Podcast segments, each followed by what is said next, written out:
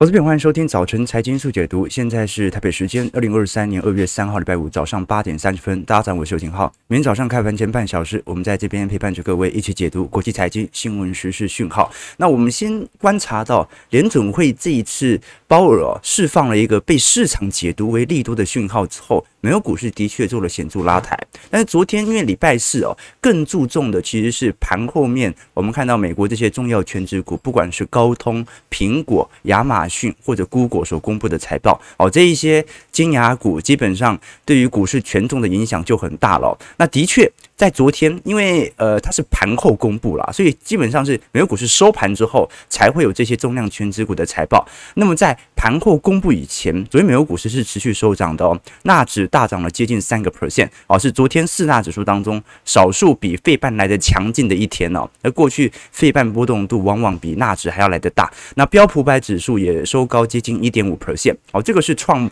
去年八月份以来的最佳收盘表现。那你如果往低点进行回回推，标普五百指数从低点回推的涨幅是十九趴，快要进入牛市了哦。所以，观众朋友，好，这个这一波的反弹，老实说有一点措手不及。但是我们可以观察到，从联总会周三宣布一码到四点五 percent 到四点七五 percent 之后哦，你像是欧洲央行还有英国央行也陆续的进行升息，不过升息力度都比联总会升息力度还要来得大。欧洲央行是宣布升息两码，而且预估三月份还会再升息两码。英国央行也宣布升息两码，符合市场预期。那就代表着，其实除了美元强势所造成美国通膨下行速度比较快之外，其他国家仍然担忧，在过去几个季度由于货币走贬对于内部通膨所带来的影响。好，那现在问题来了，好，因为财报是盘后公布的，但是现在来看，不管是苹果、阿发贝。还是 Amazon，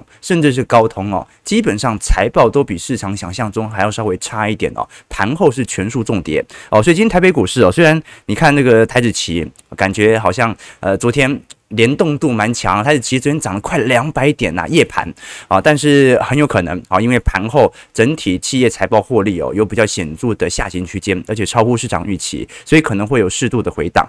不过我们过去也跟投资朋友聊到了，其实按照当前基期的点位，标普百指数在本轮熊市当中最大跌幅是到两成七哦，好，那现在已经啊这个一成九快要进入牛市了，开始反弹嘛。不过从过去的呃熊市的经验。加上过去的衰退周期哦，熊市是不一定会引起这个衰退的。不过在过去以往的经验当中，其实整个衰退周期哦，它更取决于外部系统性有没有一个严重的冲击。比如说，二零二零年它当时是属于这种外部性的全面性的经济封锁，那没办法，那经济一定得衰退，即使熊市只走了一个月。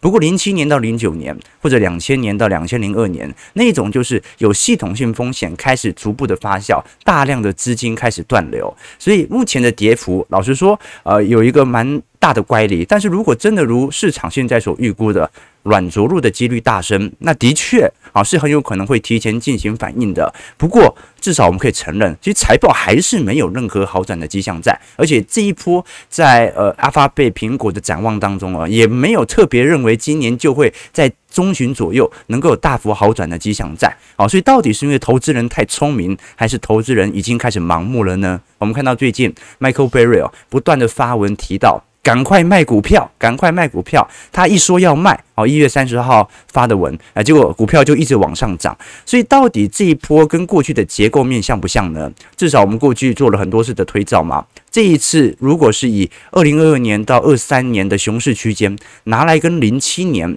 拿来跟两千年的要进行对照，你会发现其实结构面已经开始有不太一样的地方了。就是过去我们看观察得很清楚，不管是二零零七年还是属于两千年，基本上对于年线的反压效果是非常大的。就是就算有稍微站上，都是一个假突破，马上就会进行下修。所以这种年线的乖离的下压力道是非常显著的。可是这一波，观众已经看得很清楚了。标普五百指数本波的突破年线关卡是非常强硬的，是完全就是一路要站上去，而且大量的技术面的系统单正在进行回补。所以接下来这个年线关卡能不能守得住，就非常重要。因为我们讲说，这个牛市不可能不跌，牛市它标准叫做底底高，就是每一次的回档不破前低。那么整个条底部它就会形成啊长期的牛市，那牛市就不预设前高了。所以在这种状态底下，啊，接下来的回档才是我们观察本坡能否顺势走入到牛市的关键。反而现在的急拉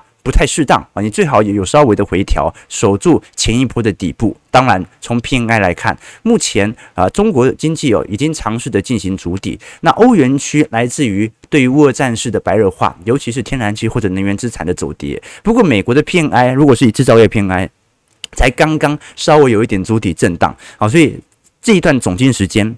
还是要多花一点时间来做观察，但是至少我们可以观察到，刚才其实看到的财报面数据的好坏，已经影响到本轮收息升息周期的尾声。现在全球还在进行降息空间的央行，我们从图表上看得很明显，一个是日本啊，一个是中国，再来是俄罗斯，再来是土耳其，那么更不用讲。你看俄罗斯和土耳其内部的通膨率了，那日本是通膨完全救不起经济，那中国不一样，好，中国是完全提早所有发达经济体、大型经济体进入景气走皮。那如果我们有由全球升息以及降息的央行数比例来做观察，其实开始有点停滞了。我们观察到，你看二零二零年红色线，当时全球央行升息的比例正在快速的攀升当中，那么黑色线是降息的比例，那你可以观察到，其实升息和降息的比例，在过去一个季度已经有一点停止上行和停止下行的迹象在了，就代表着不管是正在降息的央行，还是正在升息的央行，他们都停逐步要停止了动作，准备要开始进行货币政策的转向了。所以我们可以观察到很有趣的迹象哦。你看，呃，这张图表啊，分别是全球重要的几大央行，红色线是联总会。再来是欧洲央行 ECB、日本央行 BOJ 以及人民央行 PBOC。那可以观察到，蓝色线和红色线，也就是欧洲央行和联总会哦，资产负债表都在大幅的紧缩当中。可是你可以观察到，BOJ 日本央行和人民央行哦，基本上从二二年开始哦，它整体宽松的力道就特别显著的显现。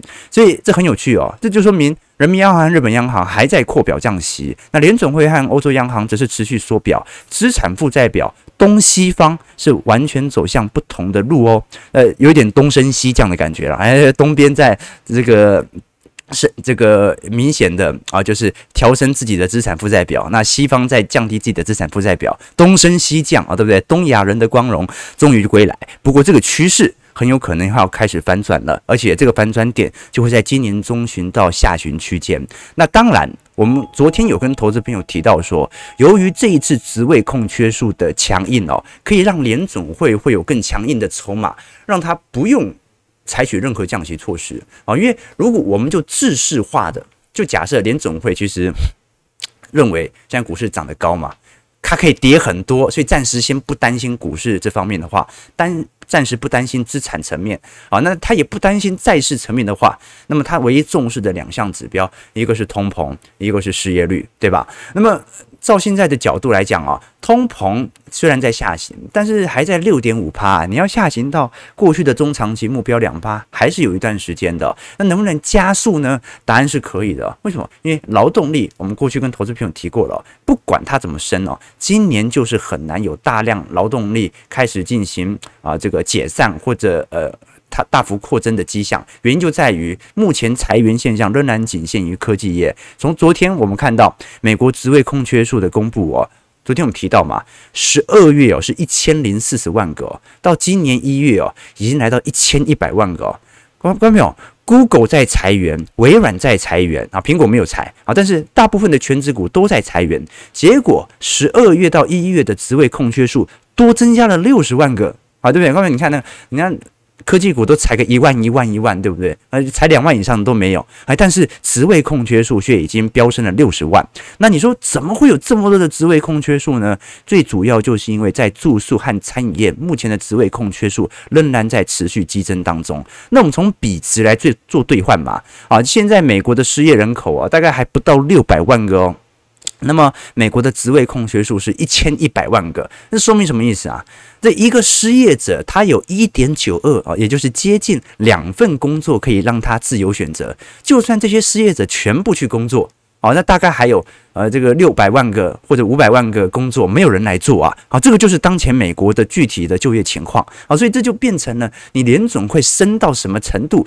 呃，只要反正通膨能够下行，失业率拉个零点一、零点二。根本就是很难的啊。所以在这种状态底下，它就变成了整个劳动力市场的紧缩，变成了支撑联总会一直到中旬甚至到年底，它坚持不降息的主要原因。那当然，我们从名义工资率啊。呃，感觉好像在高位筑底震荡，可是距离你看到过去的呃长期的名义工资的同比哦，如果从增长速度，美国大概是三趴左右啦，现在还在五趴啊，甚至接近六趴，所以不管怎么看，你要让工资率能够有所下滑，你要让劳动力市场。啊，能够有趋缓的现象，最好的方式就是借由升息，一直打击，一直打击，让企业不要赚钱，不要赚钱，让你裁员，这种现象才能够发酵。那我现在问题就是，那餐饮业、服务业。它招募的人比科技业裁员的人数还要多，非常多啊！好，所以这就很有趣了啊，就是你观察到任何数据，不管是呃核心商品部门当中的，不管新车啦、二手车啦、家具啦、服饰类啊，我们观察到啊，基本上在二三年一月份呢，都开始陆续进入负增长啊，就是都开始跌价了啊，但是现在就是。通膨啊，我们看到在年底以前难以达到通膨目标，就是因为工资水平的上涨。那当然了，我们看到现在这种迹象啊，第一个是工资劳动力市场的紧缩，也就是我们过去所听到的啊，因为大量人口死亡啊，加上大幅度的退休潮，还有美国大概有四百万人哦是感染了长新冠，被迫要离开工作啊，就是他有一些慢性疾病不能再工作了。但是有另外一部分呢，我们要回归源头哦，到底。你看，这个运价都已经跌回到二零二零年水准了，就是供应。你说供给链是造成本轮通膨的元凶，那现在供应链都已经几乎没问题了，连过去会卡关的中国都已经全面开放了。现在全球有哪一个呃大型经济体还在封城的？没有嘛？所以为什么通膨还存在呢？这还是来自于滞后效果，而这个滞后效果就是美国政府的问题。好，这一次呃，美国的联总会哦，啊圣圣路易斯联总会研究报告特别表明到，美国的通膨率哦，现在大概有二点六趴。是因为拜登的财政刺激政策所造成的。那美国的通膨还具有外溢效果，就是美国撒了这么多的钱，开了支票给美国选民，那么美国选民他还造成了加拿大二点三趴和英国零点六趴的通膨，而且过去一年美元一直升值嘛，所以搞得其他海外市场哦，升息力度现在开始比联准会还要来得大了。本来联准会升息力度一直都是最猛的嘛，啊，结果现在欧洲央行和英国央行都还在陆续升息当中，就是因为美国政府是。这一次通膨的罪魁祸首啊，所以这个就是我们看到左派政策啊啊，就是进行大规模的财政补贴，容易对于市场所产生的效果。观众朋友，你做货币宽松跟做财政补贴还是传导效果是不一样的。你做货币宽松哦，你可以借由这种利率的调升，直接进行变相货币的收回，因为你撒的钱你不是给人民呐，你撒的是给商业银行。那这个时候你进行利率调升，商业银行很自然就会把钱给送回来的嘛。啊，这个利利率对于银行业敏感度比较高。但是进行这种左派实质政策的财政补贴，钱发过去，呃，你要怎么收回来？那你只能让你裁员，企业不赚钱，人民失业，才能够把钱收回来嘛。啊，所以这种左派政策，其实在近期我们可以观察到，不管是美国的 Reddit 盘哦，都有很多呃重新政策的反思啊。你看前阵子。前阵子不是，不管是美国加州啊，还是各地啊，都有陆续爆发那个华人的华裔的杀人案，对不对？就导致很多人死亡啊，而且凶手就是华人这样子哦。那有些人会谴责什么华裔怎么样啊？其实这种枪击案哦，呃，这大家如果有稍微去关注一下的话，或者看一些电影啊，都知道啊，这这种这种枪击案每天都在芝加哥发生啊，而且。大部分是黑杀黑，然后就是黑人帮派之间的斗争哦。那很多左媒他就不愿意去报道这样的新闻啊，因为。就是白人如果对于黑对黑人又怎么样啊？那就是大报嘛啊，放头版头条。那事实上哦，你看左派的掌权的地方哦，你看最近的芝加哥、纽约，或者大家知道最近加州治安非常非常差哦，这个很多投资朋友都知道。呃，我们有很多投资朋友是在呃这个美国西岸生活的，治安哦，其实不比永枪派的右派州共和党中好多少。就是民主党州，因为左派他是属于宽容罪犯，但是会限制警察的执法。那而且左派支持公平嘛，不管是我们讲大麻合法化、吸毒合法化啊，或者是呃推行一些看似更公平的政策，其实它带来的是一个更大的副作用。当然，我们重点问题不是政党之间的。这个支持度啦，而是说，呃，这种左派政策对于美国效果的反思，包括对于这次财政政策对于通膨的影响，都是值得大家来多做思考的。比如说，我们看到啊，这种美国的这种呃枪击枪击案呐，哦，或者说。在各地啊，其实都有陆续在左派州大幅上升的迹象在。好，那么要如何思考这种左派政策，尤其是在财政政策，这个大家都会把通膨怪给供供应链哦。那拜登撒了这么多的钱，你看这个通膨效果依旧存在，对吧？好，那我们继续回归到呃美国股市四大指数的角度来做观察。呃，昨天道琼反而是小跌的哦，跌了三十九点，零点一一 percent，在三万四千零五十四点。啊，不过道琼这一波也开始有一点起涨的味道了。标普百指数上涨六十点，一点四七 percent，收在四千一百七十九点。你看，我才说为什么这一波有一点跟两千年跟零七年的结构面开始完全不一样了，就是因为这一波的这种尝试突破年线关卡的味道非常之浓厚。那我们过去跟投资朋友聊过嘛，当均线开始纠结哦，是真的有可能会有多头的到来。因为均线纠结代表着，你看过去不管是绿色线啊、红色线、紫色线、黄色线，这分别就是年线啊、半年线、季线和月线嘛。当一年投资者跟半年投资者、跟一个季度的投资者和一个月度的投资者，大家的平均成本都已经差不多，均线纠结的时候啊，这个时候大家的共识率就特别容易形成啊。你如果年线离得很远啊，但是季线、月线啊、半年线离得很近。那顶多就是呃有一股拉升的力道，但是呢，它会被一年的套牢投资者卖压给进行压制嘛啊，但这一波就不一样了哦，那所以接下来来观察，就是回撤的时候能不能守住这一波底底高，因为。标普已经有两波的底部了嘛？哈，那如果能形成，那就是 W 底了。那纳指的部分，我们观察到，在昨天也正式的完全突破年线，纳指上涨三百八十四点，三点二五 percent，是在一万两千二百点。标呃费城半导体指数昨天涨幅稍微落给纳指哦，上涨六十八点，二点二二 percent，是在三千一百四十一点。啊，那费半一样啊，表现非常强劲啊。那昨天因为主要公布的是纳指当中的重要型权值股，所以这些权值股当中，对于股票市场的拉抬就。会比较显著的反映在纳指身上。那我们可以观察到哦，如果呃我们看昨天，因为前天脸书公布财报，盘后已经大涨十八趴了嘛，哦，结果昨天 Meta 哦在实体盘中哦涨了两成三呐。苹果本来在呃盘中涨了三点七，但是盘后开始下跌啊，因为公布财报的问题哦。不过我们还是再度回提哦，这一波你看脸书有如此显著的拉抬，很多人会认为脸书如果从当前的本益比或者基期感觉比较低哦，但脸书这一波。虽然它创下了十年多以来的最佳单日涨幅，但是它主要还是是四百亿美元的库藏股实施计划导致股价的推升，而且这个时候实施库藏股，我昨天跟投资朋友提过，那是一个非常吊诡的迹象啊。全球都在裁员，全球都在预留现金，全球都在减少实施库藏股，脸书却这个时间点实施库藏股计划，那不是硬要把股价抬升出股票，那不然是什么原因呢？所以这是第一个问题。再来，我们观察到这张图表示脸书的中长期的广告收益哦，其实在过去一年当中，它就有不断下行的迹象在。那如果从实质净收益来看，那就更明显了。我们观察到，其实从二零二零年第四季，脸书的呃，净收益其实都已经见顶，开始下滑了。每个季度都比比每个季度还要来得更加差劲。但是同时间，我们看到去年脸书的资本支出啊，来到两百二十八亿哦，创历史新高。看没有？你赚的钱越来越少，你的资本支出却越来越多。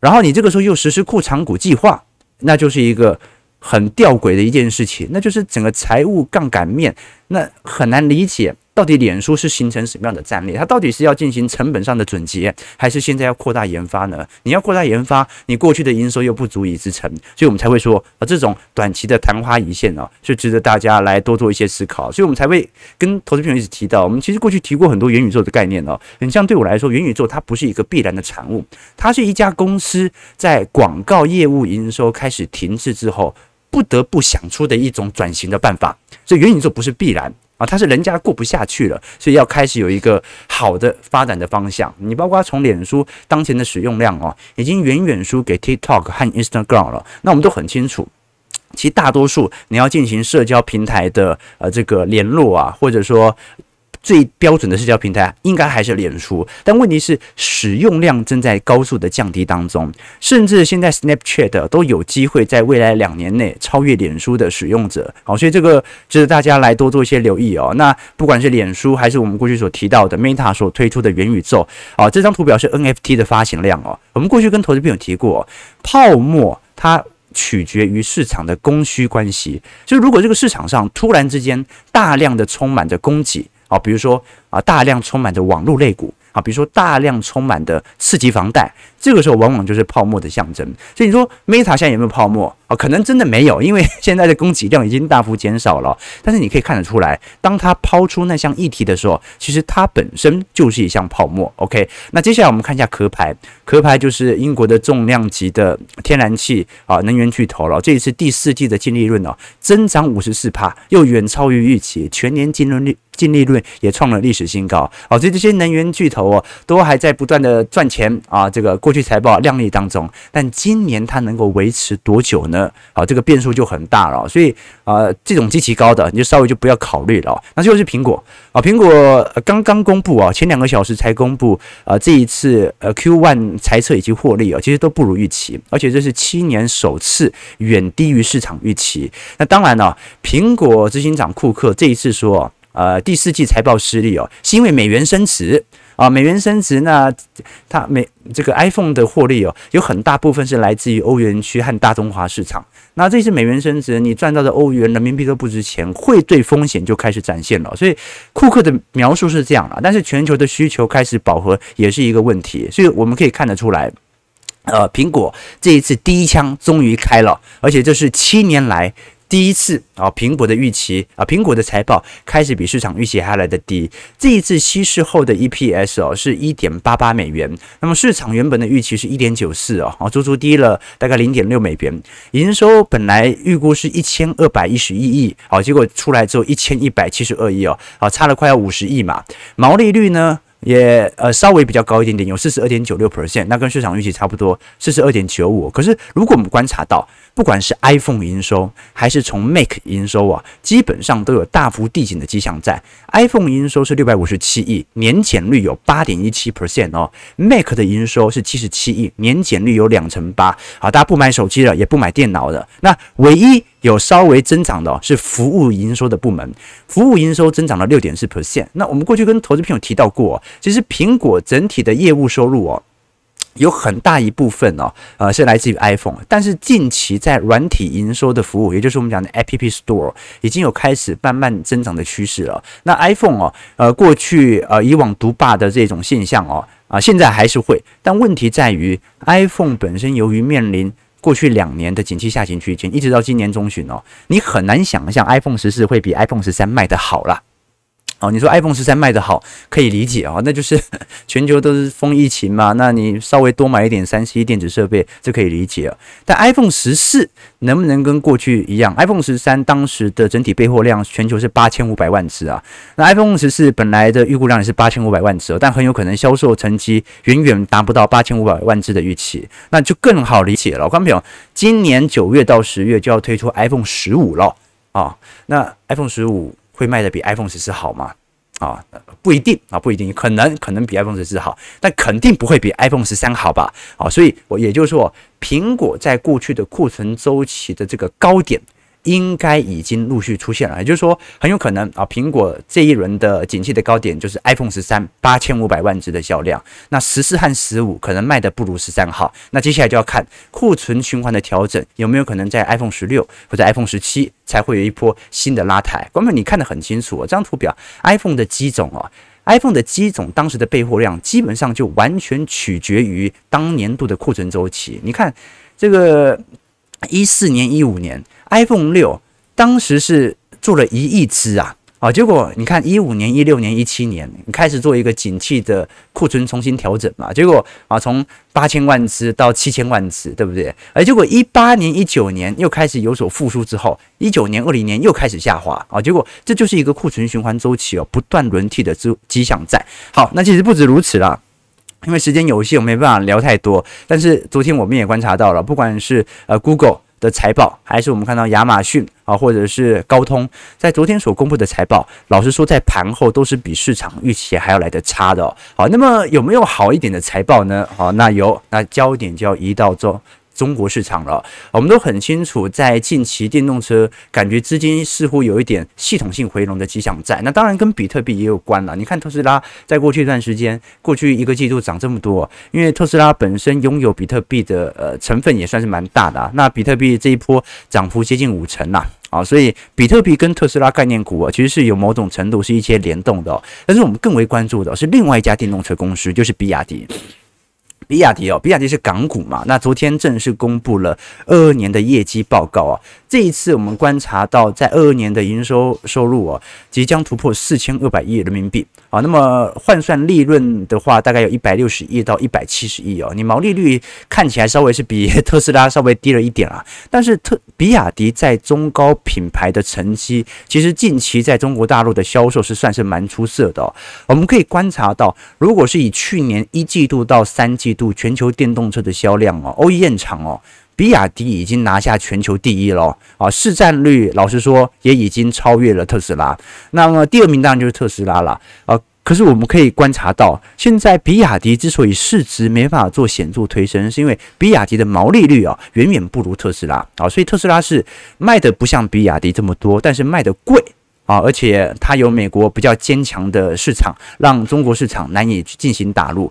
但是我们也可以观察到，比 Model 3最近也在中国进行全面性的降价，甚至全球不管北京啊，呃，不管是北京还是加州，或者是佛州，呃，各地哦，其实都有呃陆续德州厂。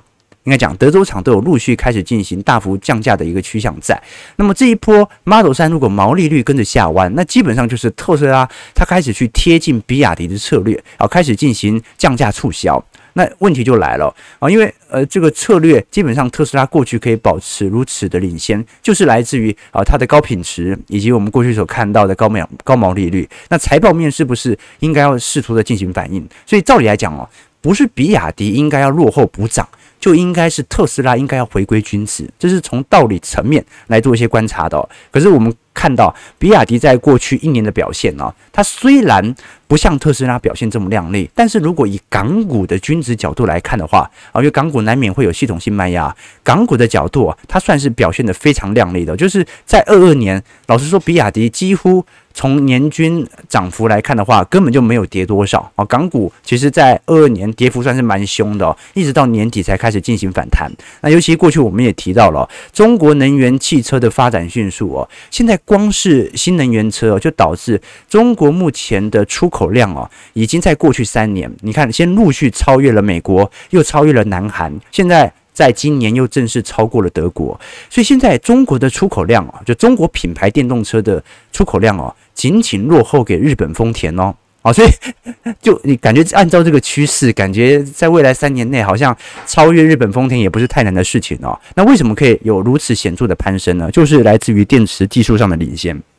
其实电池技术并没有像半导体技术门槛来的这么高，那问题在于很多的原材料基本上大部分都是由入系的厂商来进行主导，所以按照过去的经验，我们过去跟投资朋友提过嘛，美中贸易战的本质其实是科技战呐，啊，就是重点其实不是那个呃顺差逆差的问题，重点是属于科技领先的问题哦。那过去来看，好像所有让中国能够领先的产业都会受到美方承压啊，现在中国的新能源车。好，或者说总出口量哦，呃，韩国、德国、美国都已经超越了。那能不能这个让市场注意到美国有没有可能产生新一轮的压制的行为呢？好，这个风险是蛮高的。当然啦，你说现在陆系电动车有没有进军到美方市场？完全没有嘛。你看美国电动车的市占率哦，七成都是特斯拉。好，那中国就不一样。好，中国市占率大概有三成一是比亚迪。那其他的，你像上汽呀、呃，广汽安安呐、吉利呀，而且他们都出那种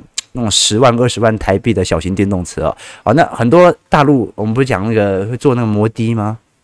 我的外送小哥啊，尤其比较比较北边云北边一点的地方哦，天气比较寒冷。好，所以。接下来这些呃中小型的电动车啊，成长规模都算是蛮大的，好，值得大家来多做一些留意和看法喽。OK 啊，其实聊到呃中国市场啊，难免要聊一下陆股了，因为港股最近反弹真的很猛啊，港股一弹五成了啊，这个很少有指数有弹升来的这么高的。不过我们观察到，的确从年初以来表现最为亮丽的恒生指数。呃，是过去一段时间受到市场上资金吹捧的现象在。可是，如果你观察中国实体基本面的表现呢，大概就是服务内需又比较显著的攀升。你看，二零二三年现在的观光的复苏哦，已经超过二二年、二一年以及二零年的表现了。那就要看一下什么时候能够追上白色线，也就是二零一九年的水准。我们按照过去的经验呢，呃，中国的 GDP。当前来看，老实说，呃，第四去年第四季是三十三点五兆人民币啊，年增率是二点九趴，比市场预期来的高，所以这个二点九趴，按照过去以往的那种五趴的增长力度啊，还是有一段距离。所以今年元月份啊，二月份的数据，三月份到第一季度啊。大概就可以了解到底今年啊中国的复苏程度为何了。因为就是如果解封，实体的制造业回归并没有特别显著的话，那其实也是另外一大问题了。那至少有利于通膨的缓解。观众朋友，最近你看到很多台商哦啊，这个或者说在昆山。有很多不管官媒哦，都在陆续发表声明哦，全面进行复工哦，什么上岗率接近九成之类的。那重要的讯息就是传导出目前产能已经全部恢复哦。观众朋友，那需求这么弱，要那么多产能干嘛呢？对不对？那会不会反而加重库存的风险呢？但是加重库存风险，那就等于通膨的压力可以稍微适度的趋缓嘛。但是货那么多卖不掉又怎么办呢？我们最近也观察到，不管是从工业产出的部分，还是从固定资产。投资的部分呢、啊，仍然是属于一个显著的负增长。房地产投资也是啊，目前房地产开发投资占 GDP 的比例啊，正在高速走皮当中啊。从二零二零年的十四个 percent 向下滑到十一个 percent 啊。房屋销售量也是连续几个季度在进入负增长。所以，就算服务业需求开始有所带动，但中国内部的金融杠杆率仍然在下滑当中。那我们过去跟投资朋友提过嘛，其实股市反映的是什么？股市反映的是未来，是反映的是展望。中国过去几年的经济它是如何维持的？明显是加杠杆嘛。啊，这张图表示各国 GDP，呃，各国私营部门占金融部门信贷占 GDP 的总比重啊。你看中国比重大概是两百二十个 percent 哦，这个是远远高于发达市场的一百五十八，也远远高于其他新兴市场国家。所以，呃，我们看中国过去从一五年开始产能过剩之后啊，它要如何保持五趴到六趴的经济成长嘛？就扩大杠杆。那扩大杠杆也没有错啦，这个你看日本的杠杆放得多大，但是你扩大杠杆，你总要有一定的经济实力来支撑，你是可以有如此高的展望嘛？吹起的泡沫可以提前透支财富，但是你要有更坚强的经济实力作为后盾才行。但问题就是，如果中国房地产不好，这个杠杆率就会下滑，杠杆率下滑，你要让资金持续吹捧就有难度。所以现在大家的好奇的问题就是，中港股市的反弹会不会后继无力呢？我个人认为哦，光有经济的支撑是不够的，只有中国房地产泡沫又吹大的时候，才能够带动我们看到股票资本资本面实质的回归。要不然从一五年以后啊，全球产能过剩，其实它就已经透露出适度的方向了。只不过现在中国政府很明显嘛。啊，仍然对于房市具有一定程度的控管。我们观察到，你看中国地方债政府的债券余额哦，是在相对于一九年以来，几乎是快速攀高，攀高了接近一点五倍啊。那你说地方债为什么快速攀高呢？这一方面当然是过去一段时间然后进行风控啊、检测核酸，它可能需要啊有一些地方政府支出啊。那另外一方面就是地方政府的呃债务，或者说地方政府的财政营收啊，它很大程度是来自于地产的上涨。啊，就是卖地啦，或者说政府以及民间之间的一些投资案啊，但是这些呃投资案啊，目前的复习压力都在不断攀升当中。那中国目前的立场又是尽量的进行房市上的控管啊，在不危及经济的情况底下进行控管，那就变成了你很难想象这个股票市场的拉升力道会有多久啊。当然这只是我的看法，你按照基期角度，中国市场是全球现在基期算蛮低的。呃，大型经济体，对吧？哦，所以大家自己参考一下就可以了。好，最后最后我们聊一下台北股市了。台股昨天站上一万五千五百点了，那今天开盘应该会持续的做一些拉抬，不过涨势可能会稍微有点收敛啊，因为昨天我们看到财报公布之后啊，大部分财报都表现表现不是很好。你看。呃，昨天台指期涨了两百呃涨两百点嘛，结果现在开盘跌了二十八点呐。哦，这个卖压很重哦，量能稍微有点回归了，也是两千六百亿、两千七百亿，是在一万五千五百五十七点左右。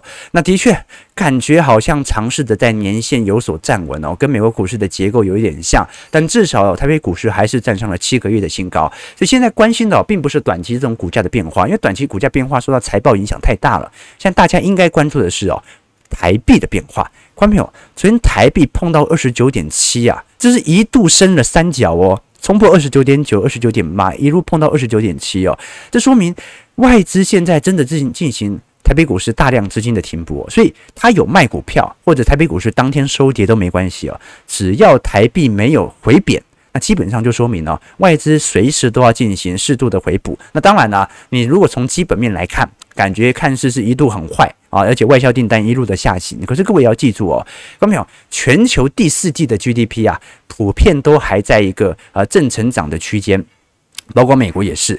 但是台湾的 GDP 在第四季是负增长哦，所以这说明按照基期效果，今年第四季。比去年第四季的表现好的可能性是蛮高的，所以基本面其实很有可能在第四季好转，那股价提前反应还是有机会的哦。好，所以这个是台北股市的波动度比较大的原因啦，就是你。作为制造业的经济体，那当然受到库存压力比较大，但是未来反弹弹的也会比较快哦。好，你看韩国也是啊，韩国你看到一月出口持续下滑，人家台湾呢、这个出口稍微有点衰退哦，至少还是顺差的。韩国都已经逆差多久了？哦，韩国目前已经连续好几个月度呈现逆差了，而且是创单月新高哦。所以韩国目前出口的经济体，不管是 DRAM 还是晶片制造商哦，都是全面封锁的阶段。啊，全面走皮。那外资在台北股市哦，至少它还是在一个回补区间当中。小台的部分连续两天转空，我们就看这一波啊、小台什么时候有回头是岸的感觉咯？当然，回头是岸就代表着台北股市要正式落入到一个震荡的区间。好，我们先看一下投资朋友的几个提问。OK，这个说不定呃，中国人民的超额储蓄闷坏了，像美国一样啊，人民有钱买起来。OK。啊，这这个不一样啊！这个美国的人民有钱买起来，是真的每个人那时候是发了多少钱的支票补贴啊？一千还两千美元，我有点忘了哈。啊，哎，中国十四亿人口，他能够这样子花钱吗？啊，应该没办法，对不对？OK，这个呃，可是厂商叫大家买行动电源呐，啊，是这样子吗？这个搞不好脸书已经搞出全。感官式的哦，VR 技术哦，你是什么技术？OK 哦，那个日本有，那个日本有，对对对，哈、哦，之前去日本玩试过啊啊，没有试过，没有试过，开玩笑啊，这个看过啊相关的产品，OK OK，这个浩哥真的有在做社会研究啊，这个我们平常就是做一些社会研究啊，就是在什么奇怪的场合遇到我，那都是很正常的啊，我们主要是做这个社会的探索啊，了解这个帮助失学少女，而昨天有女生说只考虑拿苹果手机的男生。啊，谁说这种事情，对不对？OK 啊，我也是用苹果，哈 哈啊，好，没事，呃，还是很看好苹果的，因为身为便宜又可以分期的炫耀财，以往要更刻意翻到背面的三眼怪才让你知道，现在正面就让你知道是 iPhone，怎么会不卖爆呢？OK，哎，原来 iPhone 是炫耀财哦，我以为很多人都用 iPhone 啊，对不对？OK OK，对，这个这个其实炫耀财很难说啦，对不对？以前哦，这个最喜欢我最喜欢的车的，其实就是宾士 C 三百。后来你就发现，那路上越来越多车祸，都是那种那种八加九啊，哪怕哎下车哎怎么对不对啊？就是所以有时候这个大家都使用的产品啊，它的那个炫耀才就达不成了。所以为什么我们要有铂金包？一定要限制那个数量啊！铂金包的意义不在于赚钱，在于保持那个品牌的包整这个珍贵，对吧？OK OK，好，九点零九分了，不能再废话，今天聊太多了。感谢各位的参与，我们就明天早上八点半。啊，不是明天早上，明天早明天要补班，对不对啊？但是明天没开盘呢，我们下礼拜一早上八点半，早晨财经速解读再相见。啊，这个新春开盘第一周了，其实都其实心情很复杂，对吧？哈，就说啊，错过了过去的封关交易日啊，我们周期投资者大部分都是持股续报，按照的周期来进行轮调，但是短期内涨那么多。